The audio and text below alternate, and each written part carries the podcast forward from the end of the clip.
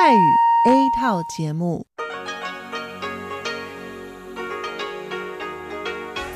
ที่นี่ สถานีวิทยุเรดิโอไต้หวันอินเตอร์เนชันแนล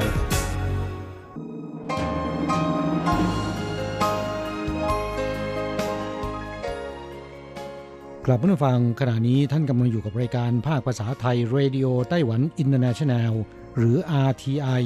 ออกกระจายเสียงจากกรุงไทเปไต้หวันสาธารณรัฐจีน เป็นประจำทุกวันนะครับ นอกจากรับฟังทางเครื่องรับวิทยุได้แล้ว ยังสามารถรับฟังรายการผ่านระบบออนไลน์ได้ที่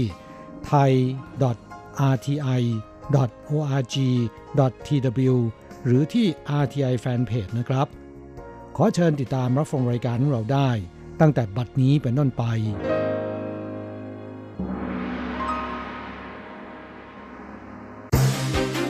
ลำดับแรก ขอเชิญติดตามรับฟัง ข่าวประจำวัน สวัสดีครับ คุณผู้ฟังที่เคารพ ข่าววันศุกร์ที่ 13 มีนาคม พุทธศักราช 2563 รายงานโดยผมแสงชัย กิตติภูมิวงศ์หัวข้อข่าวที่สำคัญมีดังนี้ ไต้หวันพบผู้ติดเชื้อโควิด -19 รายที่ 50 เป็นชาวสหรัฐ คาดว่า ติดเชื้อจากเพื่อนที่เดินทางมาเยี่ยม ตลาดหุ้นทั่วโลกดิ่งหนัก กองทุนความมั่นคงชี้ว่า ปัจจัยพื้นฐานของหุ้นในไต้หวันยังดีอยู่ป๊อบฟานซิสดำรงตำแหน่งครบ 7 ปี ประธานาธิบดีไช่เหวินส่งสารแสดงความยินดี ต่อไปเป็นรายละเอียดของข่าวครับ ศูนย์บัญชาการป้องกันโรคระบาดรายงานในวันที่ 13 พบผู้ติดเชื้อโควิด -19 รายที่ 50 เป็นชาวอเมริกา อาศัยอยู่ตามลำพังที่ภาคกลางในไต้หวัน ระหว่างวันที่ 27 กุมภาพันธ์ ถึง 4 มีนาคม มีอาการหนาวสัน่น ไอ เป็นไข้ วันที่ 7 ไปโรงพยาบาลรับการตรวจเชื้อ ยืนยันติดโควิด -19 ย้อนดูประวัติ เขาเคยต้อนรับสามีภรรยาชาวอเมริกาเดินทางมาไต้หวันในวันที่ 24 กุมภาพันธ์ ในวันนั้นคนหนึ่งมีอาการหนาวสั่นอ่อนล้า และต่อมาญาติของสามีภรรยาคู่นี้ ยืนยันติดเชื้อโควิด -19 ในวันที่ 10 มีนาคมเฉินซือจง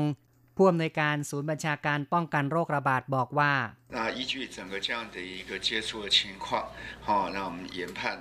จากสภาพการสัมผัสคาดว่าเพื่อนจากอเมริกาเป็นผู้แพร่เชื้อโรคมีความเป็นไปได้สูง เนื่องจากเพื่อนชาวอเมริกามีอาการในวันที่ 24 และเดินทางออกจากไต้หวันวันที่ 26 กุมภาพันธ์ ในภาวะที่โควิด -19 มีการระบาดลุกลามมากขึ้นในอเมริกา ที่ผ่านมานั้นศูนย์บัญชาการป้องกันโรค ยกระดับเตือนการเดินทางไปยุโรปตะวันออกกลาง ส่วนสหรัฐนั้นมีการติดตามอย่างใกล้ชิดเฉินซื้อจงแถลงในวันที่ 12 ว่า พิจารณาในแง่ประชากรและพื้นที่ของสหรัฐ สัดส่วนผู้ติดเชื้อต่อล้านคนยังไม่สูงมาก หากภาวะการลุกลามเพิ่มขึ้น ในขั้นต่อไปจะมีการควบคุมแบ่งตามเขตพื้นที่ จากการประเมินในเบื้องต้น รัฐวอชิงตัน นิวยอร์กและแคลิฟอร์เนีย อาจเพิ่มระดับเตือนการเดินทาง อย่างไรก็ตามจะต้องรอการหารือกับกระทรวงการต่างประเทศ ต่อไปเป็นข่าวภาวะตลาดหุ้นดิ่งลงทั่วโลก จากการที่โควิด -19 ระบาดจากเอเชียเข้าสู่ยุโรปอเมริกาทำให้ตลาดหุ้นอเมริกาปรับตัวขนาดใหญ่ ตลาดหุ้นทั่วโลกปรับตัว ดิ่งลงตาม รวมทั้งตลาดหุ้นในไต้หวันด้วย ในวันที่ 13 ซูเจียนหลง รัฐมนตรีว่าการกระทรวงการคลัง และรวนชิงหวา รัฐมนตรีช่วยกระทรวงการคลัง ในฐานะเลขาธิการกองทุนความมั่นคงแห่งชาติ ร่วมกันแถลงข่าว ก่อนตลาดหุ้นเปิดทำการ แสดงความมั่นใจต่อนักลงทุนในการรักษาเสถียรภาพตลาดหุ้นซูเจียนหลงชี้ว่า ตลาดหุ้นไต้หวันยังมีแรงดึงดูดจากอัตราผลตอบแทน และอัตราการปันผล การส่งออกของไต้หวันเพิ่มขึ้นต่อเนื่อง ใบสั่งซื้อ และการปรับเปลี่ยน supply chain เป็นผลดีต่อไต้หวัน นอกจากนี้ไต้หวันผลักดันนโยบายกระตุ้นเศรษฐกิจ และมาตรการป้องกันโควิด -19 ได้ผลดี เขาเรียกร้องนักลงทุนอย่าตื่นตระหนก กองทุนความมั่นคงเตรียมพร้อมเพื่อเข้าแทรกแซงตลาดตลอดเวลา อย่างไรก็ตามรวนชิงหวาบอกว่ากองทุนจะไม่เข้าแทรกแซงตลาดด้วยเหตุผลที่ดัชนีต่ำลงเท่านั้น แต่จะคำนึงถึงกฎระเบียบ ในขณะนี้ตลาดหุ้นทั่วโลกรวมทั้งไทเป ได้รับผลกระทบจากโควิด -19 นักลงทุนเกิดความหวาดผวา แต่ปัจจัยพื้นฐานของหุ้นยังไม่มีผลกระทบ หวังว่านักลงทุนจะมีเหตุผล ในยุโรปอเมริกาตลาดหุ้นดิ่งลงอย่างมาก สาเหตุหลักคือความตื่นตระหนกแต่ปัจจัยพื้นฐานหุ้นในไต้หวันยังดีอยู่ หวังว่านักลงทุนในประเทศจะขบคิดด้วยเหตุผล ไม่ตื่นตระหนกตามกระแสข้อต่อไปครับ วันที่ 13 มีนาคม เป็นวันครบกำหนดป๊อปฟานซีสประมุขแห่งคริสตจักรดำรงตำแหน่งครบรอบ 7 ปี ประธานาธิบดีไช่หวนแห่งไต้หวันสารจีน ส่งสารแสดงความยินดี ขอบคุณวัติกัน ร่วมมืออย่างใกล้ชิดกับไต้หวัน ช่วยการส่งเสริมสันติภาพ เสรีภาพ และความเป็นธรรม ประธานาธิบดีกล่าวว่า รู้สึกยินดีในฐานะตัวแทนรัฐบาล และประชาชนของสาธารณจีน ประธานาธิบดีกล่าวได้ว่า การร่วมมือเพื่ออนาคต ความเป็นธรรมและความยั่งยืนของโลก เป็นไปเพื่อมนุษยชาติ โดยเฉพาะกลุ่มด้อยโอกาสได้รับการดูแล ชาวไต้หวันมีความเชื่อมั่นอย่างลึกซึ้งว่าโป๊ปฟรานซิสจะสร้างโลกให้ดีขึ้นข้าต่อไปนะครับสำนักบัญชีงบประมาณและสถิติรายงานการสำรวจสถิติเงินเดือนเฉลี่ย ผู้รับจ้างภาคอุตสาหกรรมและบริการในไต้หวัน เดือนมกราคม เท่ากับ 42,348 เหรียญไต้หวัน เพิ่มขึ้น 1.57% นับเป็นอัตราเพิ่มต่ำสุดในรอบ 3 ปี พันหนิงซิน รองผู้ในวยการฝ่ายสำรวจภาวะประเทศ บอกว่าสาเหตุเป็นเพราะวันหยุดตรุษจีนปีนี้ อยู่ในเดือนมกราคม วันทำงานจึงน้อยที่สุดในรอบ 2 ปีเช่นกัน อย่างไรก็ตาม หากนับรวมเงินโบนัส และเงินล่วงเวลา เงินเดือนเฉลี่ยเดือนมกราคม เท่ากับ 12,561 เหรียญไต้หวัน เพิ่มขึ้นรายปี 8.95% กรณีการระบาดโควิด -19 กระทบต่อตาเพิ่มเงินเดือนเฉลี่ย มกราคมหรือไม่ พันหนิงซินชี้ว่า เนื่องจากการระบาดเกิดขึ้นในช่วงปลายเดือน และเป็นช่วงวันหยุดติดต่อกันในช่วงตรุษจีน ผลกระทบโควิด -19 ยังไม่สะท้อนให้เห็นในเดือนมกราคม แต่จะต้องติดตามดูสถิติในเดือนกุมภาพันธ์ต่อไปข่าวต่อไปเป็นเรื่องที่คุณหมอในไต้หวันกระตุ้นประชาชนล้างมือด้วยการเต้นรำประกอบดนตรี Any Song เพลงฮิตของ Zico pop star เกาหลีกำลังโด่งดัง มีผู้เลียนแบบกันมาก แม้แต่บรรดาแพทย์พยาบาลในไต้หวันก็ in trend เช่นกัน ดัดแปลงเป็นท่าเต้นรำล้างมือป้องกันโควิด -19 ล้างมือทุกซอกทุกมุม ฝ่ามือ หลังมือ ซอกนิ้ว นิ้วมือ ปลายนิ้ว และอย่าลืมข้อมือ แสดงท่าเต้นประกอบดนตรี หลังโพสต์ขึ้นเน็ต ได้รับความนิยมแพร่หลาย ท่านผู้นี้คือคุณหมอ จางจีชัง แผนกสูตินรีเวชโรงพยาบาลนครเกาสงผมคิดว่าน่าจะมีวิธีการที่ผ่อนคลาย สอนการล้างมือด้วยวิธีที่สนุก คุณหมอบอกว่าการล้างมือสำคัญมาก คุณรู้ไหมว่าไข้หวัด โรคมือปากเท้า หรือแม้แต่ปอดอักเสบการล้างมือป้องกันได้ ผมเป็นคนชอบดนตรี ก็เลยเต้นประกอบดนตรี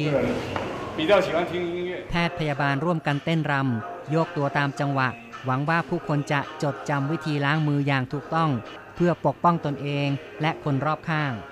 อีกข่าวหนึ่งครับ เป็นเรื่องที่ปีที่แล้วภาคกลางไต้หวันผลิตไฟฟ้าไม่เพียงพอต่อความต้องการใช้ไฟฟ้า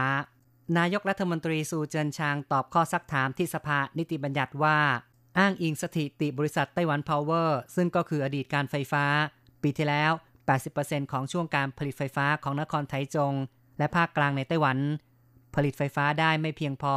ต่อการใช้ไฟฟ้า จะต้องอาศัยการสนับสนุนป้อนไฟฟ้าจากนอกเขต ทางนครไทจงไม่พอใจต่อคำกล่าว และโต้แย้งว่าข้อมูลผิดพลาด ต่อกรณีนี้เจิงหวนเซิงรัฐมนตรีช่วยว่าการกระทรวงเศรษฐการแถลง ในวันที่ 12 ยืนยันว่าตามข้อมูลปีที่แล้ว การผลิตไฟฟ้าในภาคกลาง 80%ของช่วงการผลิต ได้ปริมาณกระแสไฟฟ้า น้อยกว่าปริมาณการใช้ไฟฟ้า กระทรวงเศรษฐการแถลงด้วยว่า แม้พื้นที่ต่างๆ ในไต้หวัน สามารถป้อนกระแสไฟฟ้าไปมาระหว่างกันได้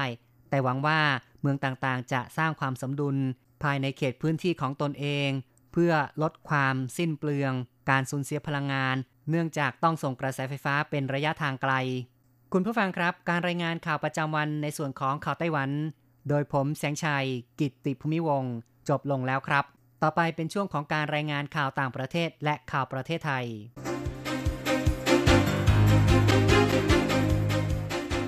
ต่อไปขอเชิญฟังข่าวต่างประเทศและข่าวจากเมืองไทยค่ะ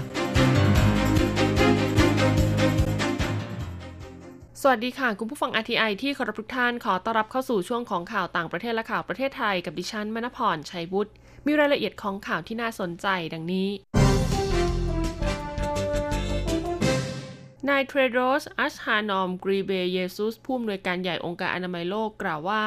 การระบาดของเชื้อไวรัสโคโรนาสายพันธุ์ใหม่ 2019 หรือโควิด -19 เป็นโรคระบาดที่ลุกลามอย่างรวดเร็ว หรือ pandemic ที่สามารถควบคุมได้ หากแต่ละประเทศเพิ่มมาตรการในการรับมือกับไวรัสนี้อย่างเข้มงวด นายกรีเบยุสกล่าวยอมรับเมื่อวานนี้ ว่าการระบาดของโควิด -19 ถือว่าเป็นโรคระบาดที่มีภาวะระบาดไปทั่วโลก แต่เขากล่าวกับเจ้าหน้าที่ทางการทูตที่นครเจนีวาของสวิตเซอร์แลนด์ในวันนี้ว่า การเรียกการระบาดว่าเป็นการระบาดครั้งใหญ่ที่ลุกลามไปทั่วโลก ไม่ควรจะหมายความว่าทุกประเทศจะยอมแพ้ในการต่อสู้กับการระบาดของเชื้อไวรัสนี้ เขากล่าวยืนยันว่าโควิด -19 เป็นโรคระบาดที่สามารถควบคุมได้ สิ่งที่เขากังวลคือบางประเทศไม่ได้รับมือกับภัยคุกคามจากโรคร้ายนี้ ในระดับจริงจังที่จะควบคุม เขาเน้นว่าแนวความคิดที่ว่าบางประเทศควรจะเปลี่ยนแปลง จากการจำกัดการควบคุม เป็นการบรรเทาลดความเข้มงวดลง ถือเป็นเรื่องผิด และเป็นสิ่งที่อันตรายอย่างยิ่ง การช่วยรักษาชีวิตคนจากไวรัสนี้จะต้องลดการแพร่เชื้อ เขายังเรียกร้องให้ประเทศต่างๆ ทดสอบหาเชื้อไวรัสในผู้ที่ต้องสงสัยว่าจะติดเชื้อทุกคน เพื่อชะลอการแพร่เชื้อไวรัส การค้นหาและการแยกเก็บตัวผู้ต้องสงสัย และการกักตัวควรกระทำให้มากที่สุดเท่าที่เป็นไปได้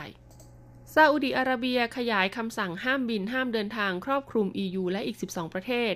สำนักข่าว SPA ของซาอุดีอาระเบียรายงานว่ารัฐบาลซาอุดีอาระเบียมีคำสั่งห้ามสายการบินและพลเมือง เดินทางครอบคลุม 27 ประเทศใน EU และอีก 12 ประเทศ ได้แก่สวิตเซอร์แลนด์ อินเดีย ปากีสถานศรีลังกา ฟิลิปปินส์ซูดาน เอธิโอเปียเซาท์ซูดานเอริเทรีย เคนยา จิบูตี และโซมาเลีย หลังจากพบผู้ป่วยติดเชื้อไวรัสโคโรนา 2019 หรือโควิด -19 เพิ่มอีก 24 คน รวมเป็น 45 คน ก่อนหน้านี้ซาอุดิอาระเบียได้ห้ามเดินทางไปยัง 19 ประเทศ หลายประเทศเป็นประเทศเพื่อนบ้านในภูมิภาค ปรับเงินสูงสุดนะคะประมาณ 4.21 ล้านบาท กับผู้ไม่เปิดเผยข้อมูลด้านสุขภาพและประวัติการเดินทางที่ด่านเข้าประเทศ ปิดเขตกาติฟซึ่งเป็นแหล่งผลิตน้ำมันเพราะพบผู้ป่วยจำนวนมาก งดการประกอบพิธีอุมเราะห์นะคะ ปิดโรงเรียนภาพยนตร์ทั่วประเทศ ยกเลิกการแข่งขันกีฬาการประชุมเลื่อนการประชุมรัฐมนตรีเกษตรที่จะมีขึ้นในสัปดาห์หน้าด้วย ผู้จัดโอลิมปิกโตเกียวจะเดินหน้าเตรียมการต่อหลังทรัมป์เสนอให้เลื่อนการแข่งขันคณะกรรมการจัดการโอลิมปิกและพาราลิมปิกโตเกียว 2020 แสดงความหวังที่จะเดินหน้าเตรียมความพร้อมของมหกรรมกีฬาทั้ง 2 รายการ ร่วมกับคณะกรรมการโอลิมปิกสากล และคณะกรรมการพาราลิมปิกสากลต่อไป หลังจากประธานาธิบดีโดนัลด์ทรัมป์ผู้นำสหรัฐ เสนอให้เลื่อนการแข่งขันทั้ง 2 รายการออกไป 1 ปี เนื่องจากการระบาดของเชื้อโควิด -19 คณะกรรมการจัดการแข่งขันระบุว่าทั้งคณะกรรมการจัดการแข่งขัน คณะกรรมการโอลิมปิกสากล และคณะกรรมการพาราลิมปิกสากล หวังว่าจะยังเดินหน้าเตรียมความพร้อมต่อไป ในการจัดการแข่งขันที่จะเริ่มต้นขึ้นในเดือนกรกฎาคม ร่วมมือกับรัฐบาลญี่ปุ่น รัฐบาลท้องถิ่น กรุงโตเกียวและหน่วยงานอื่นๆ ตามที่กำหนด ทั้งนี้จะเฝ้าติดตามสถานการณ์อย่างใกล้ชิดภายใต้คำแนะนำขององค์การอนามัยโลกต่อไปเป็นข่าวจากประเทศไทยค่ะ สสส ชวนใช้แอปพลิเคชันใกล้มือหมอเช็คอาการโควิด -19 นางสาวสุพัฒนุสอนดำริผู้อำนวยการอาวุโส สำนักสื่อสารการตลาดเพื่อสังคม สำนักงานกองทุนสนับสนุนการสร้างเสริมสุขภาพหรือสสส กล่าวว่า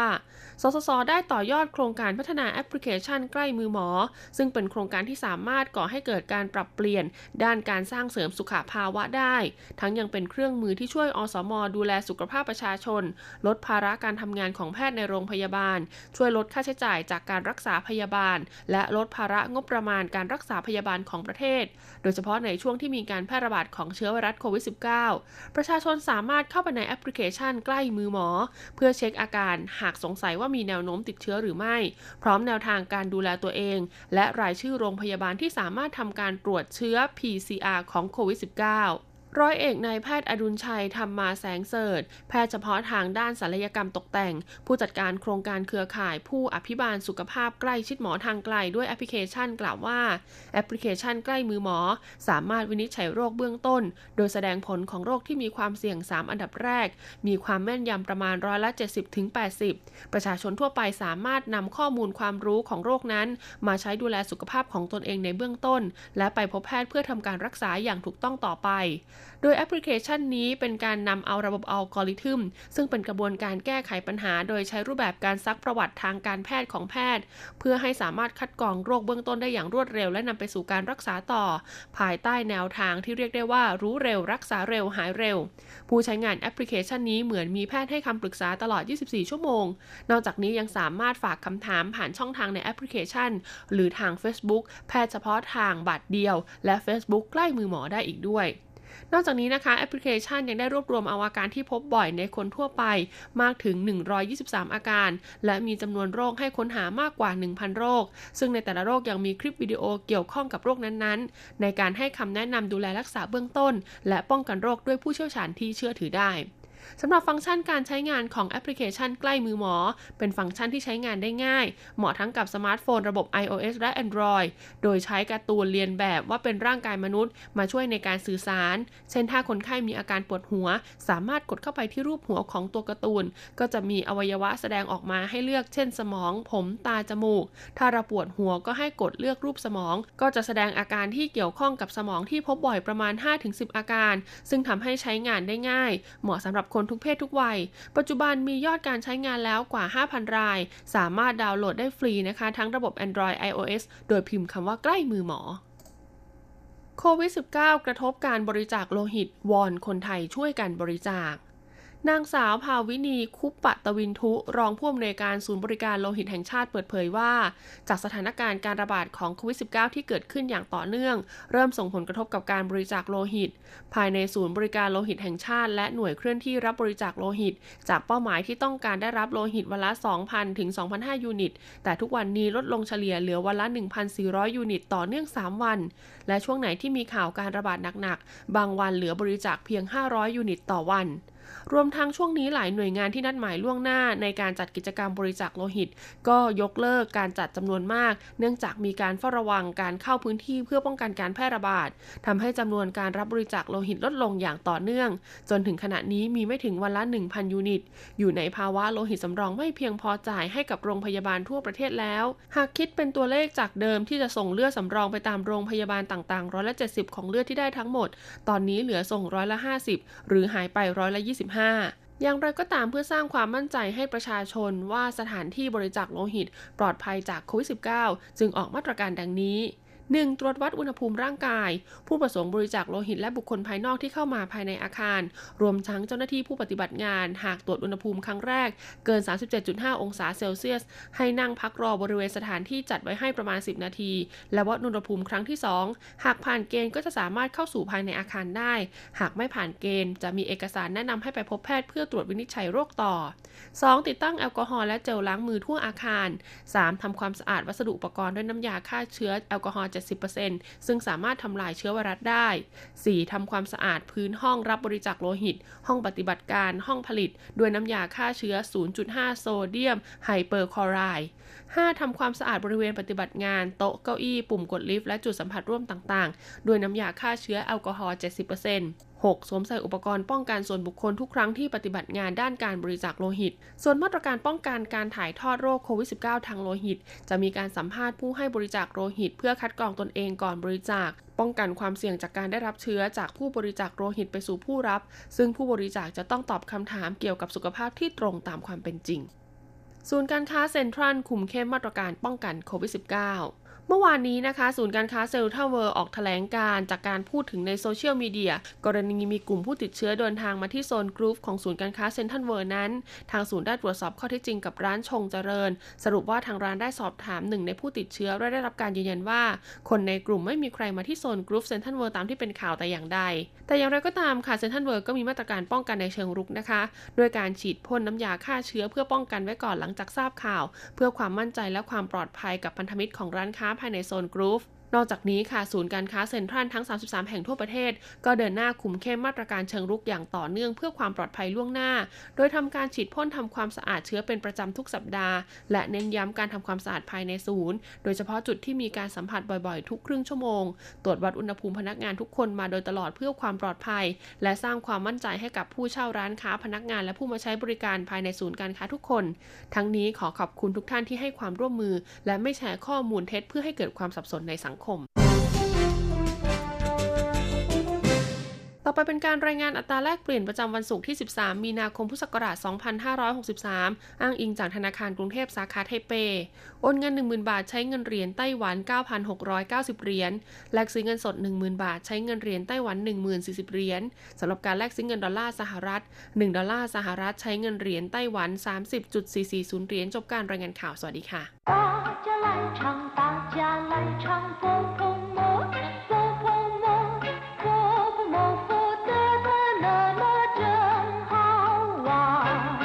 สวัสดีครับเพื่อนฟังที่รัก พบกันในวันนี้เราจะมาเรียนสนทนาภาษาจีนกลางภาคเรียนที่สองบทที่ 7 ของแบบเรียนชั้นสูง บทที่7หยิวฉิงอีเดินพาเรดตอนที่หนึ่ง高级华语绘画下册第七课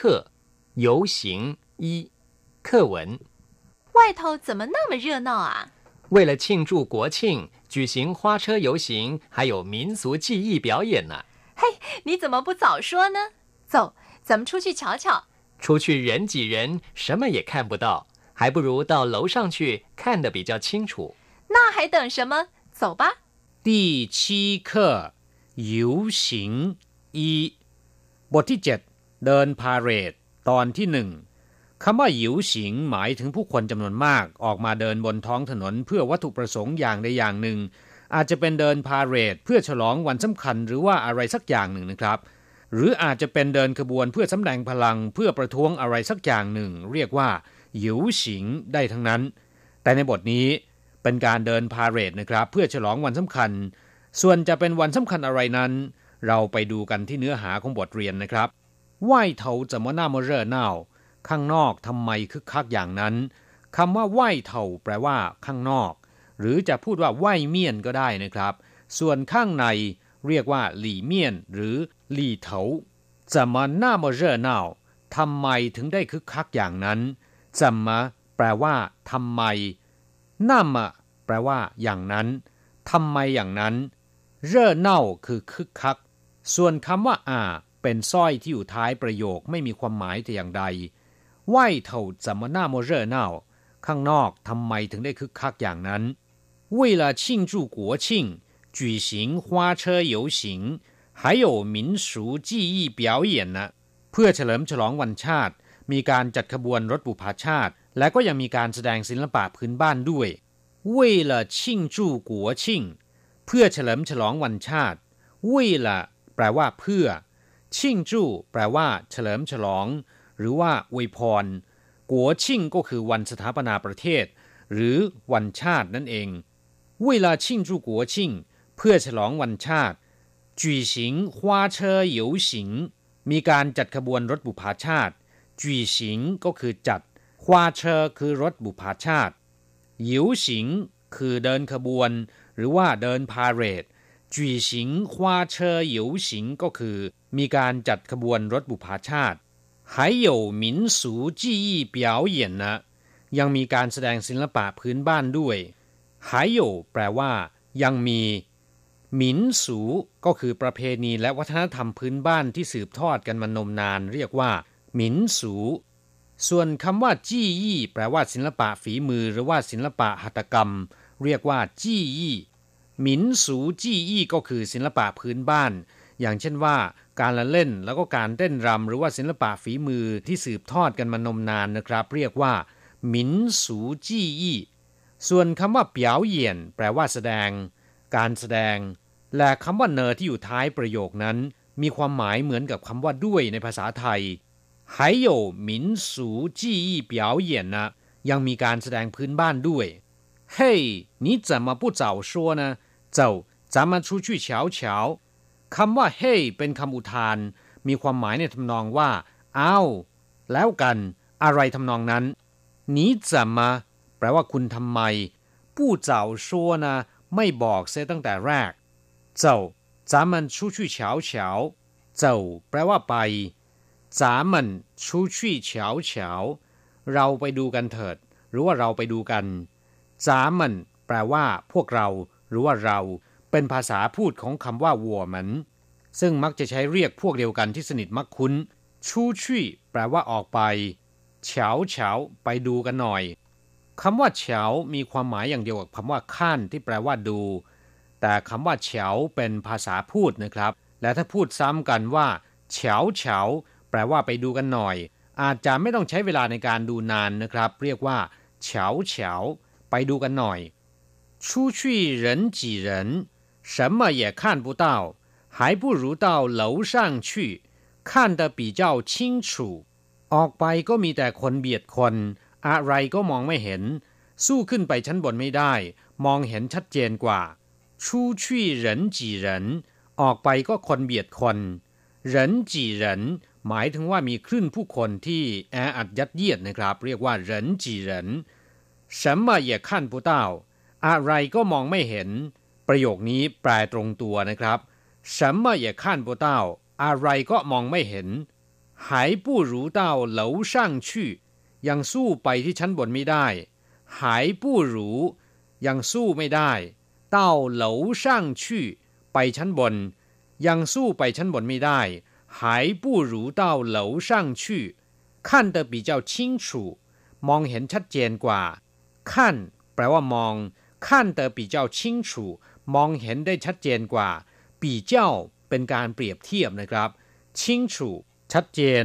ละเอียดหรือว่ามีสติก็ได้ ในบทนี้แปลว่าชัดเจน ปีเจ้าชิงฉูแปลว่าชัดเจนกว่าขั้นเตอปีเจ้าชิงฉูมองเห็นชัดเจนกว่า出去人挤人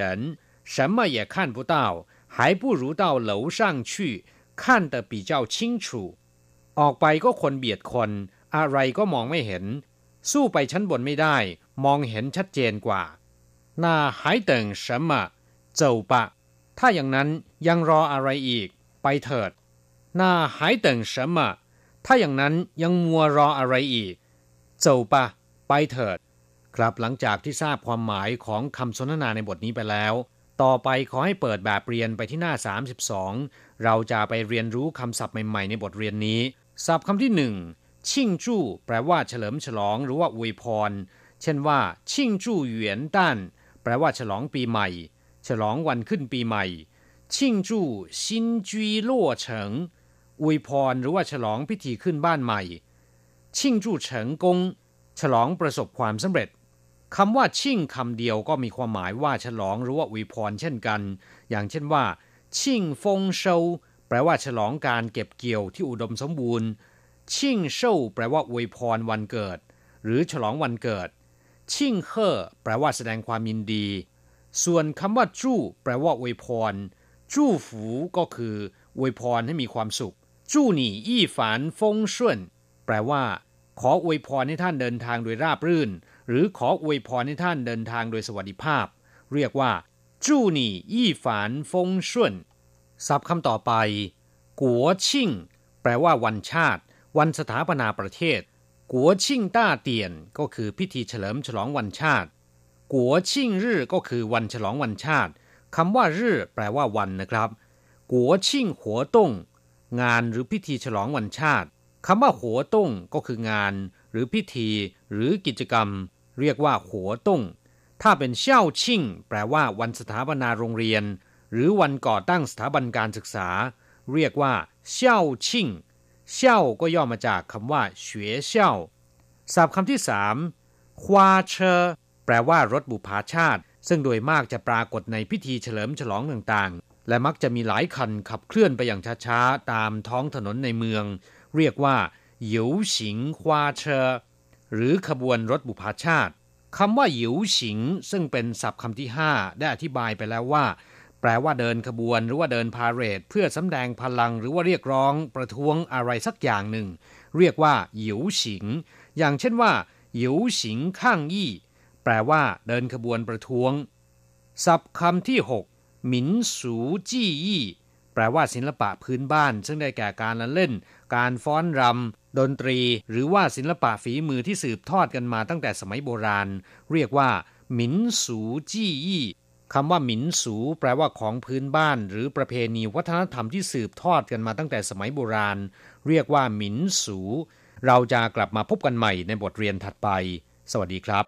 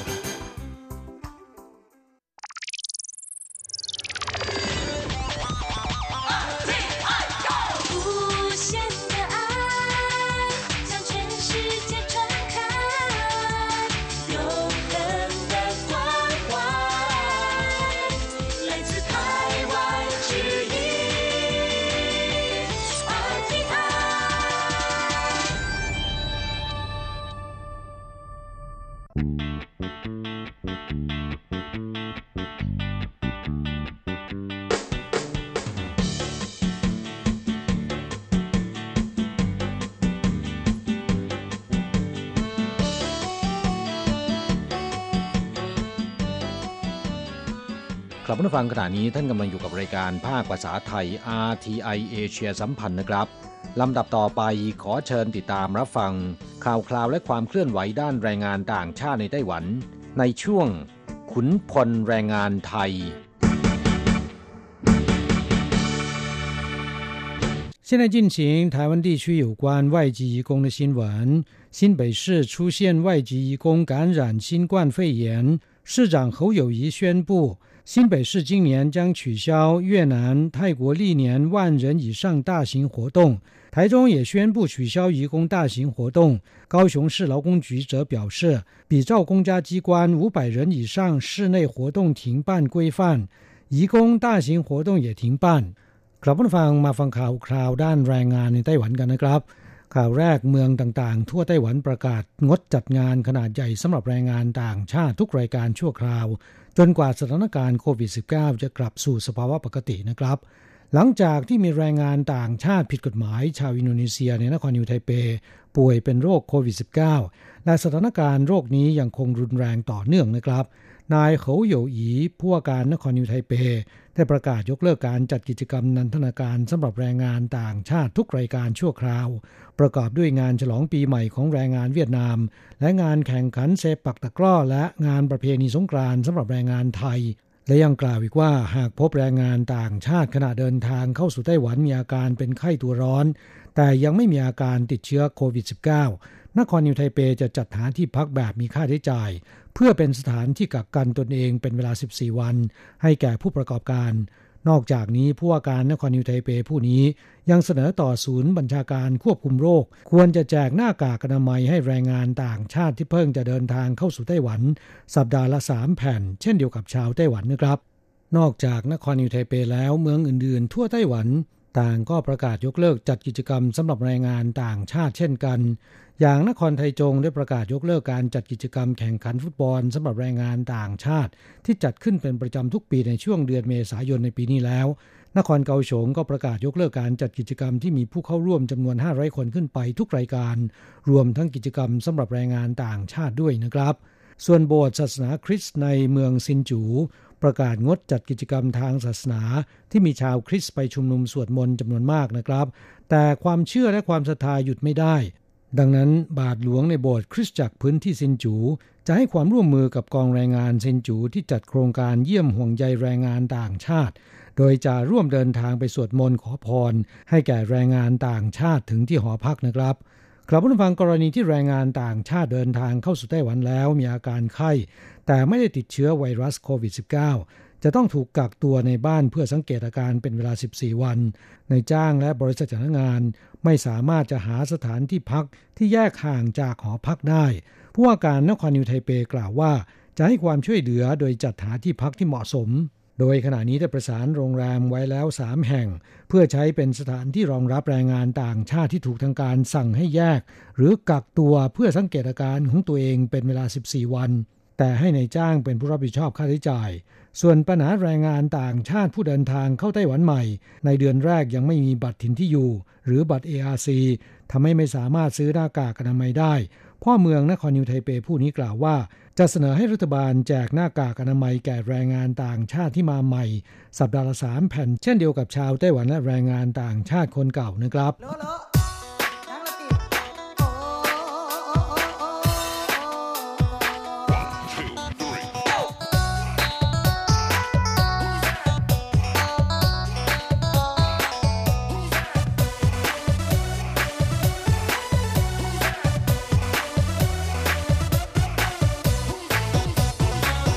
ต่อไปมาฟังข่าวคราวที่นครนิวไทเปใช้มาตรการใหม่ป้องกันโควิด -19 แรงงานต่างชาติยกเลิกสัญญาก่อนกำหนด ไม่ต้องเดินทางไปที่กองแรงงาน สามารถทำเรื่องได้ทางโทรศัพท์นะครับ เพื่อที่จะป้องกันแรงงานต่างชาติถูกนายจ้างส่งกลับประเทศก่อนที่จะครบสัญญาโดยไม่สมัครใจ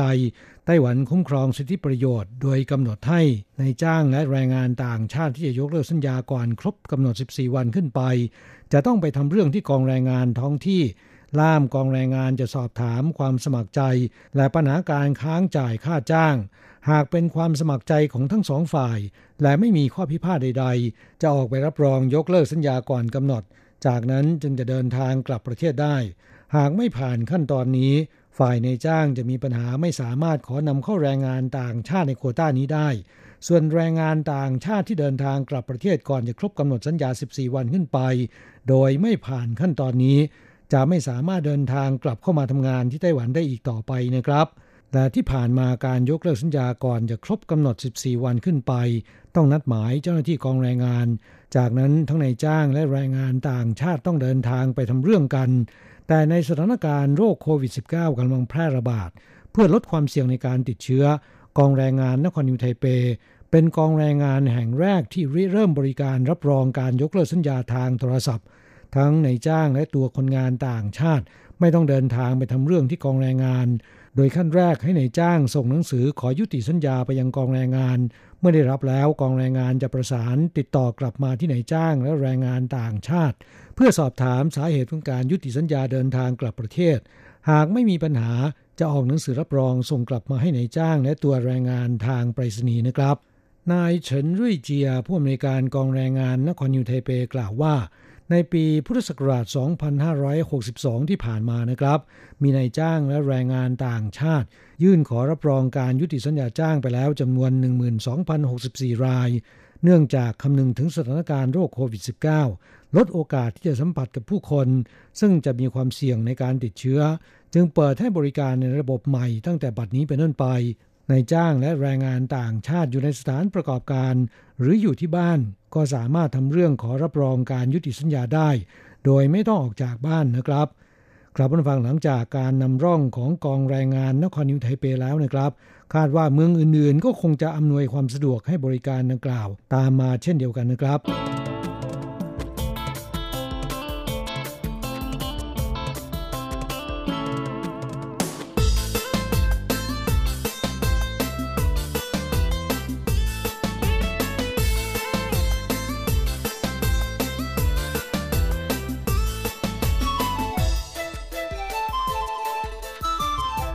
ไปมาฟังมาตรการใหม่รับมือสถานการณ์โควิด -19 ของไต้หวันนะครับ เพื่อที่จะลดความเสี่ยงโควิด -19 ระบาดในระดับชุมชน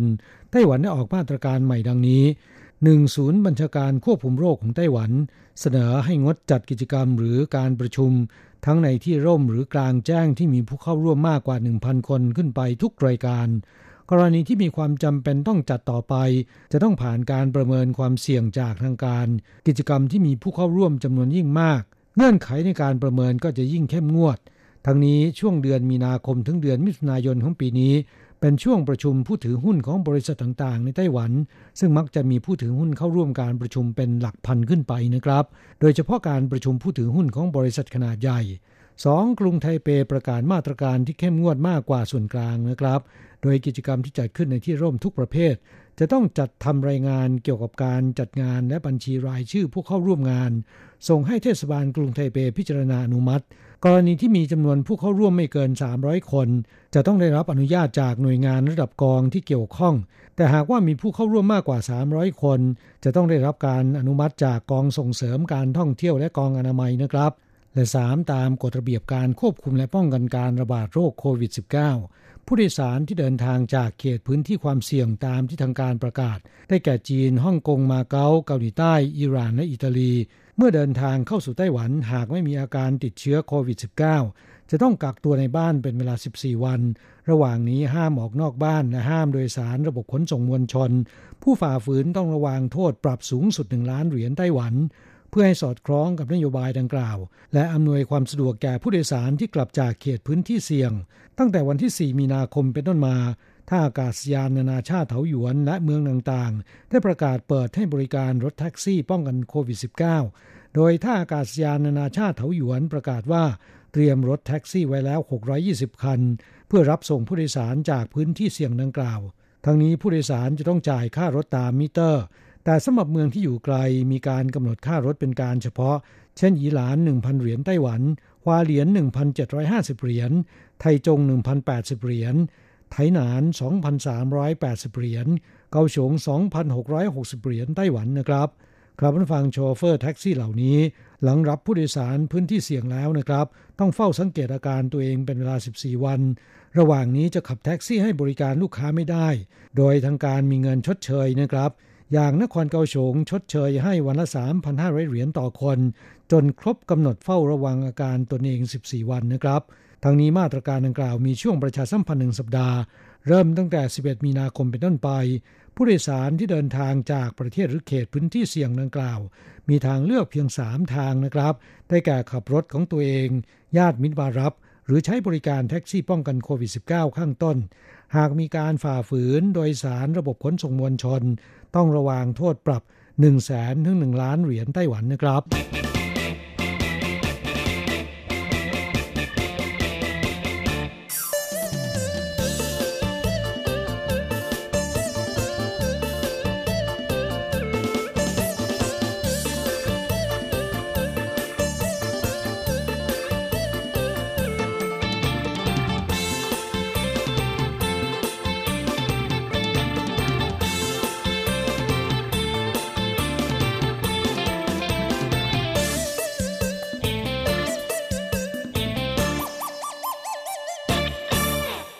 ต่อไปมาฟังข่าวคราวที่แรงงานไทยเมาปั่นจักรยานกลางดึก เสียหลักตกสะพานตายอนาถนะครับ เมื่อรุ่งเช้าวันที่ 29 กุมภาพันธ์ที่ผ่านมานี้ เวลา1นาฬิกา30 นาทีมีชาวไต้หวันขับรถเข้าบ้าน ซึ่งอยู่ใกล้สะพานในเมืองหลูจูนครเทาหยวน หลังจอดรถแล้วกลับเข้าบ้านนะครับ แต่เครื่องบันทึกภาพในรถยังคงทำงานต่อไป รุ่งเช้าตื่นขึ้นมาจะขับรถออกจากบ้าน เห็นมีคนคล้ายแรงงานต่างชาตินอนตายในลักษณะหัวฟาดพื้น ข้างๆ มีจักรยานบิดเบี้ยวคันหนึ่งตกอยู่ ดูเหมือนผู้ตายจะร่วงตกลงมาจากสะพาน จึงโทรศัพท์แจ้งความนะครับตำรวจและอายการพร้อมนิติเวชรุดมาที่เกิดเหตุ เห็นสภาพการแล้วนะครับ ได้ตรวจสอบกล้องบันทึกภาพในรถของผู้แจ้ง พบมีการบันทึกภาพเหตุการณ์ที่ผู้ตาย ปั่นจักรยานอยู่ริมสะพานในลักษณะสายไปสายมานะครับ คล้ายคนเมาเหล้า ทันใดนั้นเกิดเหตุการณ์เสียหลักร่วงตกลงมาจากสะพานทั้งคนในรถจักรยาน จากการตรวจสอบใบถิ่นที่อยู่ที่พกติดตัว พบเป็นแรงงานไทยของบริษัทผลิตเครื่องจักรกลสำหรับผลิตกระดาษลอนและกระดาษลูกฟูกในเขตหลูจูในนครเถาหยวน คนงานไทยรายนี้อายุ 35 ปีมาจากจังหวัดหนองบัวลำพูนะครับ เดินทางเข้ามาทำงานที่ไต้หวันเมื่อเดือนพฤศจิกายนปี 2560 จากการชนสูตรศพและตรวจดูจากกล้องบันทึกภาพในรถของผู้แจ้ง สันนิษฐานว่าแรงงานไทยรายนี้เมาสุรานะครับ ขณะที่ปั่นจักรยานอยู่ริมสะพานเสียหลักร่วงตกลงมาสู่พื้น หัวกระแทกหินเสียชีวิต ทางในจ้างและบริษัทจัดงานได้แจ้งให้ทายาททราบแล้ว จะได้ให้ความช่วยเหลือในการจัดการศพและสิทธิประโยชน์ต่อไปนะครับครับผู้ฟังแอลกอฮอล์ยังคงเป็นสาเหตุการเสียชีวิตอันดับต้นๆของแรงงานไทยในไต้หวันนะครับ ทั้งที่เสียชีวิตจากปัญหาสุขภาพ ป่วยเป็นโรคอันเป็นผลจากฤทธิ์แอลกอฮอล์และอุบัติเหตุ โดยเฉพาะเมาแล้วขับขี่ยานพาหนะ จึงเตือนมาด้วยความหวังดีว่า เครื่องดื่มแอลกอฮอล์นะครับ นอกจากมีผลเสียต่อสุขภาพแล้ว ยังอันตรายอย่างยิ่งหากเมาแล้วขับ เนื่องจากผู้ที่ดื่มสุรามักจะมีความมั่นใจว่าไม่เมา มั่นใจว่ามีสติขับรถได้จริง ๆ แต่ในความเป็นจริงแล้วนะครับ โทษของสุราที่ดื่มเข้าไปจะไปกดประสาทส่วนกลางทำให้การรับรู้เรื่องราวต่างๆ เชื่องช้าลง และส่งผลกระทบต่อระบบการตัดสินใจ ไม่สามารถควบคุมตนเองได้เต็มร้อย จึงทำให้เกิดอุบัติเหตุจากการขับขี่ได้สูงมากนะครับ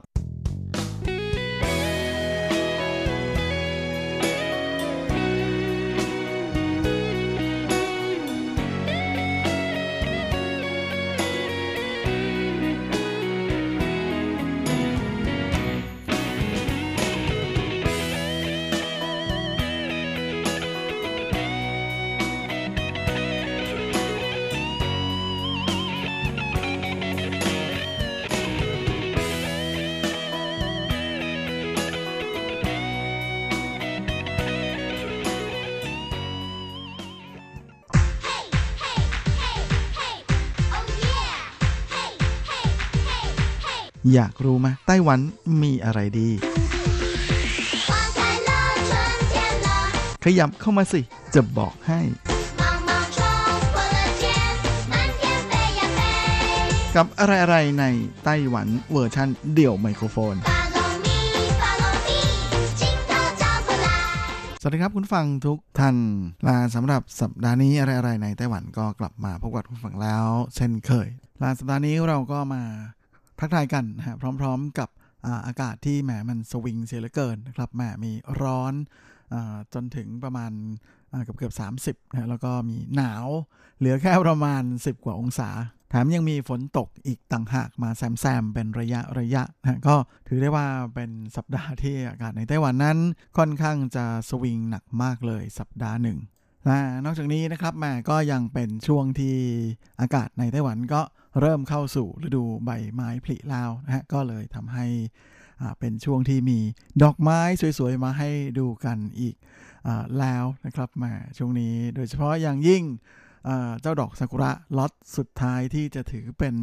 ล็อตใหญ่นะฮะสำหรับการชมซากุระในไต้หวันนะฮะนั่นก็คือโยชิโนะหรือที่เรียกกันว่าจีเย่อิง และแน่นอนนะฮะแหล่งชมเจ้าโยชิโนะที่ดังสุดๆ ในแถบไทเปนั้น ก็มีอยู่ 2 ที่ด้วยกันนะก็คือบนหยางมิงซานนะแล้วก็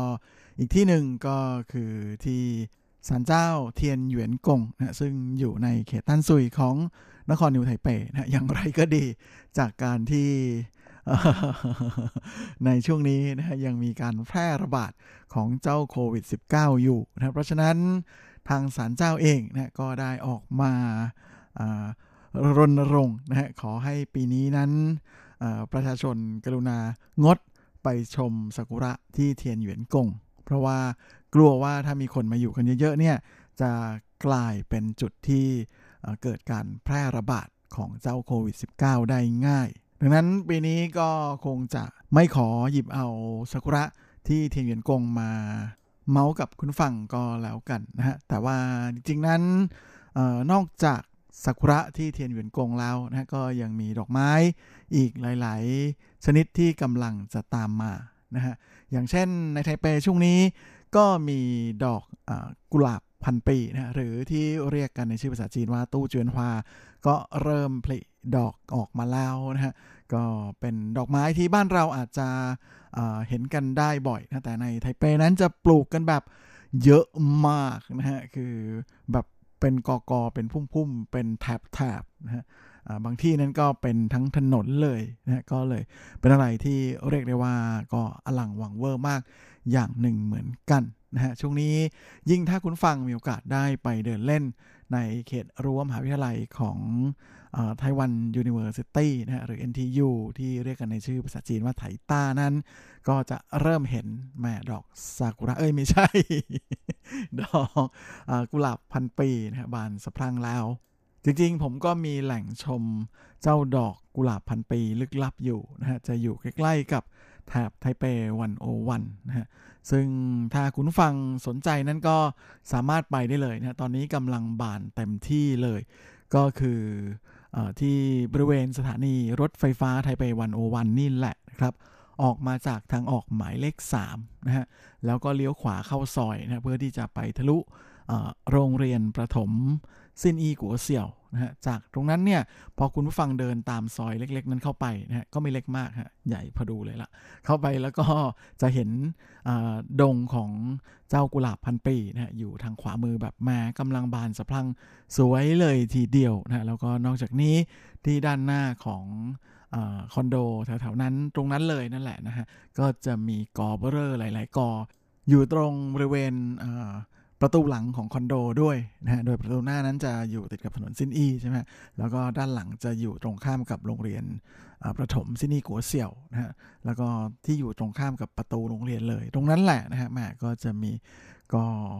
กุหลาบพันปีใหญ่ๆ สวยๆ หลายๆก่ออยู่เลย ใครที่มีโอกาสแวะไปเที่ยวจุดท่องเที่ยวยอดนิยมอย่างตึกไทเปวันวันในช่วงนี้ก็น่าจะลองแวะไป ถ่ายรูปดอกไม้สวยๆกันได้นะครับแค่ข้ามถนนมาแค่นั้นเองนะฮะง่ายมาก ๆเลย และจากตรงที่ชมดอกกุหลาบพันปี หรือตู้จวนฮวาซึ่งอยู่ตรงข้ามกับโรงเรียนซินีกัวเซียวนะฮะก็สามารถจะเดินตลอดตรงต่อไปอีกนะฮะก็จะไปเจออีกหนึ่งสถานที่ท่องเที่ยวนะฮะนั่นก็คือซื่อซื่อหนันชุน หรือที่บรรดานักท่องเที่ยวไทยส่วนใหญ่จะเรียกว่าเป็นหมู่บ้านทหาร ซึ่งที่นี่นั้นก็จะเป็นชุมชนของทหารเก่าที่โยกย้ายจากฟากแผ่นดินใหญ่นะฮะมาอยู่ในไต้หวันในสมัยนู่นเลยนะฮะที่กองทัพกมินตั๋งหนีร่นมาอยู่ในเกาะใต้บนเกาะไต้หวันนะฮะตั้งแต่ช่วงประมาณปี 1949 ช่วงนั้นเป็นต้นมา โดยที่บริเวณโรงเรียนประถมซินอีกัวเสี่ยว ในปัจจุบันนั้นแต่ก่อนนะก็เป็น โรงหล่อปืนใหญ่นะของกองทัพสาธารณจีนครับแล้วก็ตรงนี้ก็เป็นที่อยู่ของทหารที่ทำงานในโรงหล่อปืนใหญ่นี่แหละครับ ก็เลยเป็นหมู่บ้านที่อยู่กันมานานนะก่อนที่ตอนหลังเขาก็รื้อโรงงานออกนะครับ แล้วก็เปลี่ยนมาเป็นโรงเรียนใช่ไหมและหมู่บ้านนั้นก็โดนย้ายนะครับมาทุกวันนี้คนที่เคยอยู่ที่หมู่บ้านแห่งนี้ก็ได้ย้ายไปอยู่ตรงข้ามอีกข้างหนึ่งนะที่มีตึก สวยๆอยู่นะครับ ก็เป็นอะไรที่ถือว่าเฮงกำลังสามเลยนะเพราะว่าราคาคอนโดแถวนั้น ทุกวันนี้เนี่ยแม้มันเป็นราคาที่น่าตกใจมากๆเลย คือไม่น่าเชื่อเลยนะฮะว่าที่ดินที่ตรงนั้นนะฮะที่ทุกวันนี้เป็นโรงเรียนเนี่ยตั้งอยู่บนที่ดินตารางวาละประมาณ 7 ล้านนะครับ ซึ่งตรงบริเวณนั้นเนี่ยก็เคยมีอะไรนะฮะ เป็นที่ตั้งของสวนผักแปลงผักที่แพงที่สุดในโลกใช่ไหมแล้วก็ยังมีสนามบาสที่แพงที่สุดในโลกอะไรอย่างเงี้ยตรงนี้ก็มีโรงเรียนที่แพงระดับโลกเหมือนกันนะและที่ไม่น่าเชื่อคือเป็นโรงเรียนรัฐบาล แล้วก็เป็นโรงเรียนประถมอีกต่างหากนะฮะและ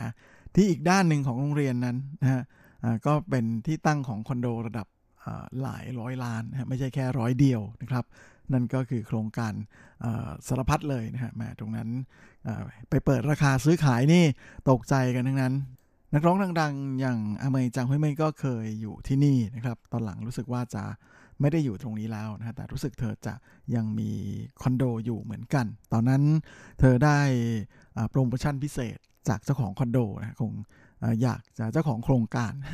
คืออยากจะดึงคนดังเข้ามานะสมัยนั้นอเมย์นี่ถือว่าเป็นระดับสุดยอด top ๆเลยนะฮะของใต้วงการเพลงในวงการเพลงจีนเลยอ้าวแม่ชวนไปดูดอกไม้อยู่ดีๆนะฮะทำไมวกมาที่เรื่องเมาๆแบบนี้อีกแล้ว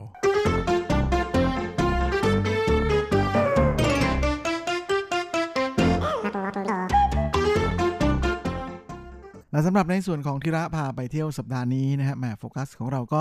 ยังคงอยู่ที่ดอกไม้เหมือนเคยนะสัปดาห์ที่แล้ว เราไปดูดอกเหลืองๆของ Golden Bell นะหรือทาเบเบียที่จาอี้นะสัปดาห์นี้เรามาดูอดอกไม้ที่ไถหนานกันบ้าง โดยช่วงนี้นะครับมามีนาของทุกปีนั้นก็เป็นช่วงที่ดอกไม้อีกชนิดหนึ่งบานเต็มที่บานสะพรั่งเหมือนกันนั่นก็คือ ดอกมู่เหมียนฮวา นะฮะในภาษาจีน หรือที่บ้านเราเรียกชื่อนี้ว่า ดอกงิ้ว เพราะว่าเป็นดอกของต้นงิ้ว โดยตอนนี้ดอกงิ้วสีส้มๆนะฮะกำลังบานเต็มที่นะฮะที่เขตจังจุนชีของนครไทนาน ซึ่งจริงๆ จะว่าไปแล้วชื่อดอกงิ้วนั้นมาหลายท่านคงจะฟังแล้วขมวดคิ้วนะครับ เพราะว่ามันเป็นต้นที่จะต้องปีนเงี้ยต้นงิ้ว นะครับ แต่ต้นงิ้วของจริงเนี่ยหนามันไม่ได้เยอะแบบที่ในการ์ตูนที่เราเห็นกัน หลังจริงจะว่าไปแล้วดอกงิ้วเนี่ยก็สวยทีเดียวนะสีส้มสดนะครับแหมสดสวยด้วยนะฮะแล้วก็เวลาดอกร่วงนั้นก็ด้วยความที่จะกลีบดอกมันนะฮะแล้วก็จะเหมือนเป็นถ้วย แล้วก็มีกลีบออกมา เหมือนเป็นใบพัดนะฮะเวลาล่วงลงมาก็จะหมุนเติ้วดูแล้วสวยเลยทีเดียว โดยแถบจังจุนชีของนครไทยนานนั้นก็มีการปลูก ต้นงิ้วนะฮะบนถนน ยาวถึง 7 กิโลเมตรนะฮะแล้วก็ปลูกมากถึง 2,000 ต้น เรียงรายอยู่ 2 ข้างทางนะของถนนสายทางหลวงสายหนานเออสืออี เสียงเต้า คือเป็นทางหลวงระดับตำบลนะฮะหมายเลขหนานก็คือใต้นะฮะ21ลาที่ถนนเส้นนี้ก็มีปลูกอยู่ มีต้นงิ้วนะปลูกอยู่ 2 ข้างทางยาวถึงประมาณ 2 กิโลเมตรนะเกิโลเมตรที่ผมพูดถึงไปเมื่อสักครู่คือ รวมทั้งหมดนะฮะในเขตจางจินชีนะแต่ที่อลังการที่สุดนั้นจะอยู่ที่ตรงนี้นะครับนานเอสอีเสียงเต้านะที่นี่ถูกเรียกให้เป็นถนนดอกงิ้วที่ยาวที่สุดในไต้หวันเลย และด้วยความที่ถนนนั้นก็ค่อนข้างจะกว้างนะก็เลยสามารถจอดรถนะฮะริมข้างทางแล้วก็เดินกินลม ชมดอกงิ้วกันได้ตามสบายนะแม้ว่ารถจะติดนิดหน่อย แต่แหมเดินชมดอกไม้ใครๆก็ไม่ว่ากันอยู่แล้ว โดยวันเสาร์นี้ก็จะมีการจัดกิจกรรมพิเศษฉลองเทศกาลดอกงิ้วที่นี่ด้วยนะครับ ใครที่สนใจก็ไปร่วมกิจกรรมได้นะฮะมีทั้งวันเลย แล้วก็ช่วงสุดสัปดาห์นี้ ก็จะเป็นช่วงที่เข้าสู่ช่วงพีคพอดีนะแหมใครที่อยู่ไทยนานนั้นค่อนข้างจะ โชคดีทีเดียวนะฮะยังไม่ได้ไปก็รีบไปเลยครับแหมสำหรับใครที่จะขับรถไปแล้วก็ไม่รู้เส้นทางนั้นก็สามารถตั้ง Google Map นะฮะแล้วก็ให้นำทางไปที่เจียงจินกัวจงนะโรงเรียนมัธยมต้นเจียงจินนะของไถหนานชื่อก็จะเจอเลยนะครับแหมเป็นอะไรที่ไปง่ายแล้วก็สะดวกทีเดียว และนอกจากนี้นะครับแหม ช่วงนี้ไถหนานก็สวยเหมือนกันนะหลังจากที่สัปดาห์ที่แล้วเจียอีสวยมากกับดอกทาเบเบียไปแล้วนะฮะ โดยนอกจากจะมีดอกสีส้มๆของมู่เหมียนฮวาหรือดอกนิ้วแล้วเนี่ย ช่วงนี้ก็ยังมีแหล่งชม ดอกไม้สีม่วงม่วงแสนสวยอย่างดอกพวงครามนะหรือในชื่อภาษาจีนว่า สีเย่เถิงด้วยนะฮะ โดยเป็นกำแพงดอกพวงคราม สีสวยๆเลยนะฮะม่วงๆ ซึ่งอยู่ในร้านอาหารที่มีชื่อว่าสวงซิ่วหยวนหยวนอี้ชันทิงนะหรือสวนอาหารสวงซิ่วหยวนนั่นเองนะโดยร้านแห่งนี้จะตั้งอยู่ในเขตวี่จิงชีนะฮะของนครไทนาน ซึ่งทางร้านนั้นก็ได้ปลูกต้นพวงครามนะฮะเป็นแบบแหมเป็นกำแพงเลยนะ ช่วงนี้กำลังบานสะพรั่งสวยนะก็เลยเป็นเหมือนกำแพงสีม่วงๆเลยนะเป็นน้ำตกสีม่วงอะไรประมาณอย่างนั้น ไม่ว่าใครผ่านไปผ่านมาก็อดไม่ได้ที่จะแวะถ่ายรูปกันนะ เพราะว่าสวยสะดุดตามาก ๆ เลย ยิ่งช่วงนี้เป็นช่วงที่กำลังบานเต็มที่ด้วย และแน่นอนทางร้านก็ใจดีเสียด้วยนะว่าให้ถ่ายรูปได้ โดยไม่คิดเงินอีกต่างหาก และนอกจากนี้ทางร้านนั้นก็ยังได้ทำอุโมงค์ดอกพวงครามนะฮะให้ได้เดินลอดแบบสวยๆกันด้วยนะฮะก็เลย ไม่น่าแปลกใจทีเดียวนะฮะว่าที่ช่วงนี้ IG ของคนไทยนั้นนั้นก็จะวุ่นกันเป็นพิเศษนะเพราะนอกจากจะมีดอกนิ้วแล้วก็ยังมีดอกพวงคราม ให้ได้ถ่ายรูปอัปโหลดกันใหญ่ด้วย และนอกจากดอกพวงครามแล้วนะฮะทางเจ้าของร้านนั้นเขายัง อชอบปลูกดอกไม้มากๆ ก็เลยปลูกอีกหลายดอกเลยนะฮะไม่ว่าจะเป็นอดอกเฟื่องฟ้านะฮะลาดอกไม้สารพัดสี ซึ่งก็มีอยู่เต็มร้านอาหารเต็มสวนอาหารเลยนะก็เลยเป็นอะไรที่สร้างบรรยากาศได้ค่อนข้างจะดีทีเดียวนะฮะ โดยนอกจากทางร้านจะเปิดให้ถ่ายรูปฟรีแล้วเนี่ย ก็ยังมีการโพสต์นะฮะว่าอดอกไม้บานถึงไหนแล้วอะไรประมาณอย่างนั้นนะฮะก็เป็นการ โพสต์ข่าวนะฮะทาง Facebook ของทางร้านให้ทุกคนได้คอยติดตามความคืบหน้าของดอกไม้ด้วยและแม้เมื่อพูดถึงดอกไม้สีม่วงๆแล้วนะฮะก็พันไปนึกถึงว่าช่วงนี้ก็กำลังจะเข้าสู่ช่วงของการชมฤดูชมดอกไม้อีกประเภทหนึ่งที่สวยมาก ๆ เลยก็คือดอกวิสเรียนะฮะที่เป็นดอกเป็นม่วงๆเป็นพวงๆเหมือนกันนะฮะแล้วก็นิยมนำมาปลูกแบบ อยู่เหนือหัวนะครับเป็นอุโมงค์ให้เดินลอดอะไรประมาณอย่างนั้นนะซึ่งก็มีแหล่งชมอยู่ทางภาคเหนือ แล้วก็ไม่ใกล้ไม่ไกลในแถบไทเปนี้ด้วยนะฮะเอาไว้สัปดาห์หน้าเราจะมาหยิบดอกไม้สวยๆ มาเมาส์กับคุณฟังกันต่อก็แล้วกัน